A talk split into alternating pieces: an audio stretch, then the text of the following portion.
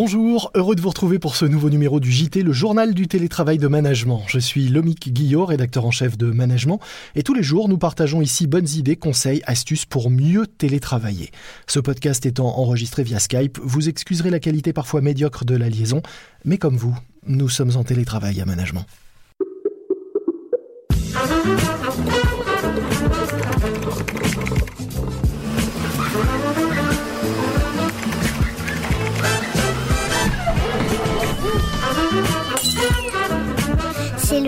Journal du télétravail.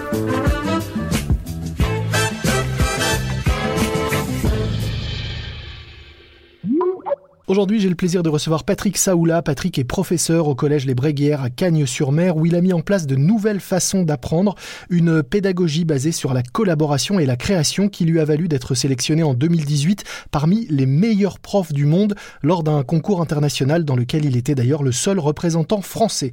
Son point de vue est donc particulièrement intéressant alors que beaucoup de télétravailleurs doivent en ce moment gérer à la fois leur travail et celui des enfants à la maison. Euh, bonjour Patrick. Bonjour Lomig. Comment allez-vous? Vos élèves vous manquent en ce moment? Alors oui, euh, effectivement, nos élèves, euh, mes élèves me manquent beaucoup. Ça fait un peu bizarre. On, a l'impression de euh, qu'il manque quelque chose. On, les a quittés presque du jour au lendemain et, là, ça, fait bizarre, oui, effectivement. Alors comment vous vivez vous ce, télétravail avec avec vos élèves? Ça a été un peu du, jour au lendemain, donc il a fallu préparer à la hâte les nouvelles façons de travailler. Et j'utilise tous les canaux disponibles.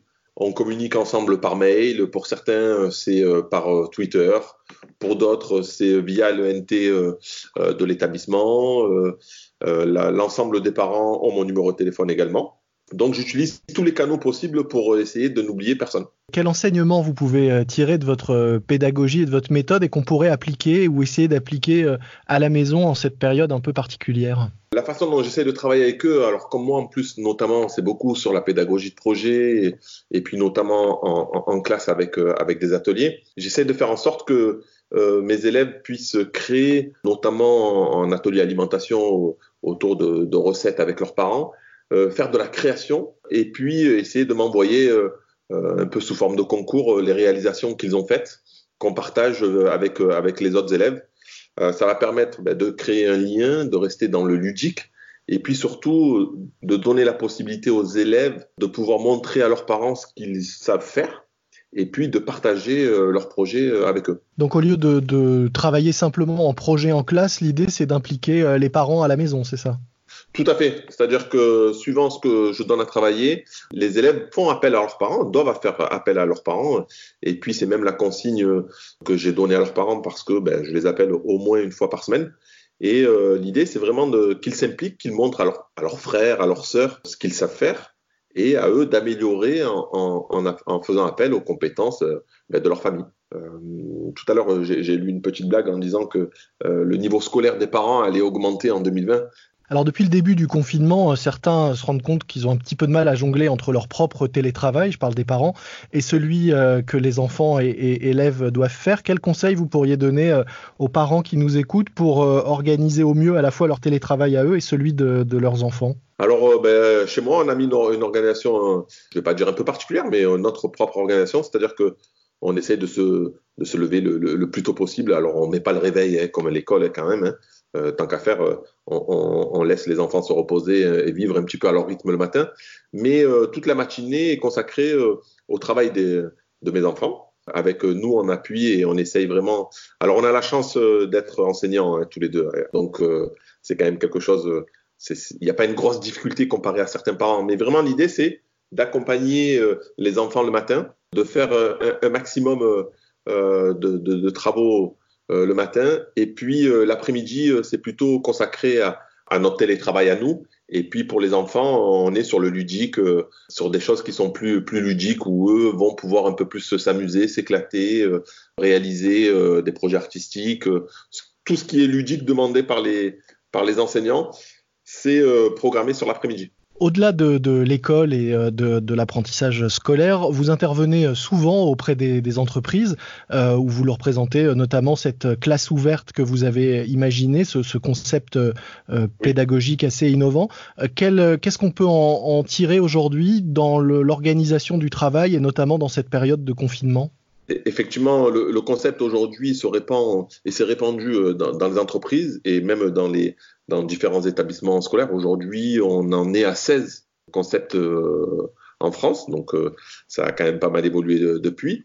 Est-ce que vous pouvez euh, nous, le, nous le rappeler et nous l'expliquer surtout en, deux, trois mots pour ceux qui n'ont jamais entendu parler? Alors, c'est un nouveau lieu dans les établissements scolaires, mais aussi dans les entreprises, qui permet à chacun de pouvoir valoriser ses compétences personnelles, extra-professionnelles, de mettre ces compétences-là au service des uns et des autres, autour d'une idée ou d'un projet euh, des différents collaborateurs dans l'entreprise et de pousser cette idée et ce projet le plus loin possible. Donc c'est à la fois un lab interne et puis c'est euh, construit autour de ce qu'on appelle beaucoup aujourd'hui dans les RH les soft skills, ces compétences douces par rapport au, savoir dur que, que l'on possède. Tout à fait. Et puis euh, quand on dit compétences douces, mais ça peut être aussi des, des, des, compétences extrêmement importantes pour les entreprises et dont elles ne soupçonnent même pas l'existence et de, de, de, pouvoir en tirer profit. Mais dans le sens profit, euh, dans la valorisation, c'est-à-dire le bien-être, l'envie de, de, de, vouloir rester dans l'entreprise, de partager des choses avec les différents collaborateurs, de pouvoir mettre en avant euh, ben, toutes les qualités que l'on peut avoir et euh, de, de, montrer euh, ben, un peu qui on est vraiment en fait. Une de ces compétences douces euh, qui est vraiment sollicitée en ce moment et, qui est très utile, c'est l'adaptabilité et la capacité à, à, réagir rapidement et, donc à s'adapter. Est-ce que ça c'est quelque chose que vous travaillez particulièrement dans, dans vos classes ouvertes? Tout à fait, c'est même c'est même, je veux dire, la, la, première des compétences. Et, aujourd'hui, on, voit même que les enseignants euh, sont, des professionnels de l'adaptabilité.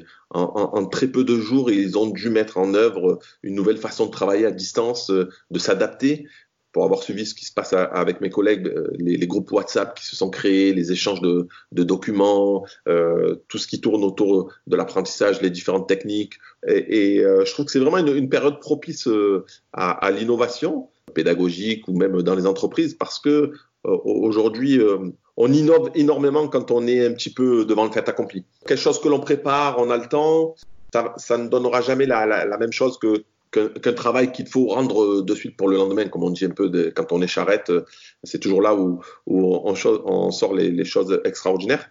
Alors si on n'est pas, si on se sent pas tout à fait assez compétent sur ce, registre de l'adaptabilité, est-ce qu'il y a deux trois petites choses qu'on peut essayer de faire pour euh, alors là on est tous effectivement euh, au pied du mur et on a tous été obligés de s'y mettre, mais malgré tout est-ce qu'il y a un état d'esprit particulier, des choses à faire pour travailler euh, sa capacité de s'adapter?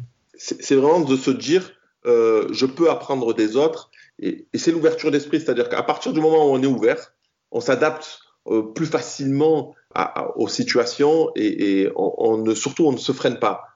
Alors vous disiez que euh, le plus gros frein c'était de pas s'en sentir capable. C'est vrai que là avec le télétravail, beaucoup de gens euh, bah, s'y sont mis de façon euh, obligée et forcée alors qu'ils pensaient que c'était pas pour eux ou pas adapté à leur métier ou qu'ils n'y arriveraient pas.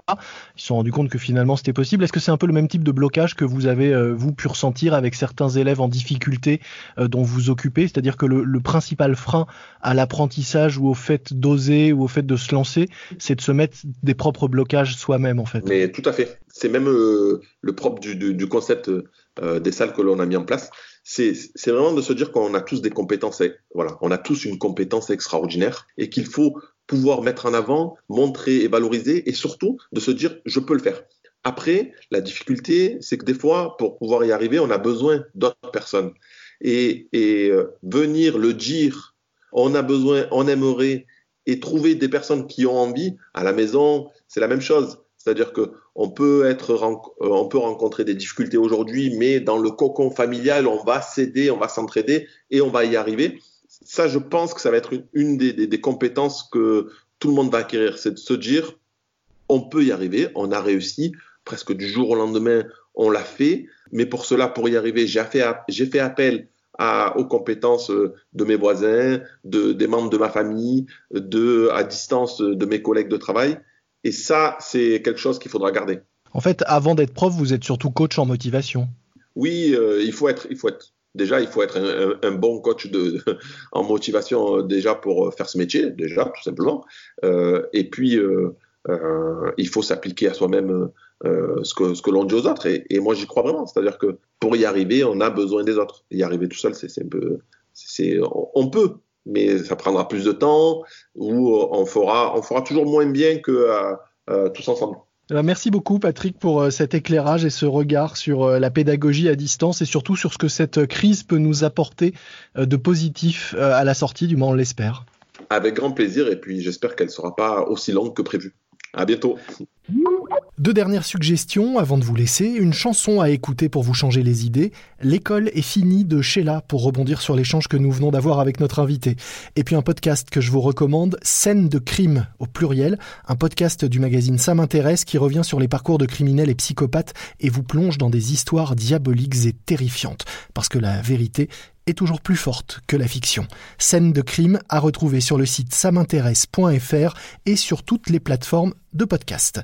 Je vous dis à lundi pour un prochain journal du télétravail. D'ici là, soyez prudents, respectez les consignes et les gestes barrières, restez chez vous, portez-vous bien et bon télétravail à tous.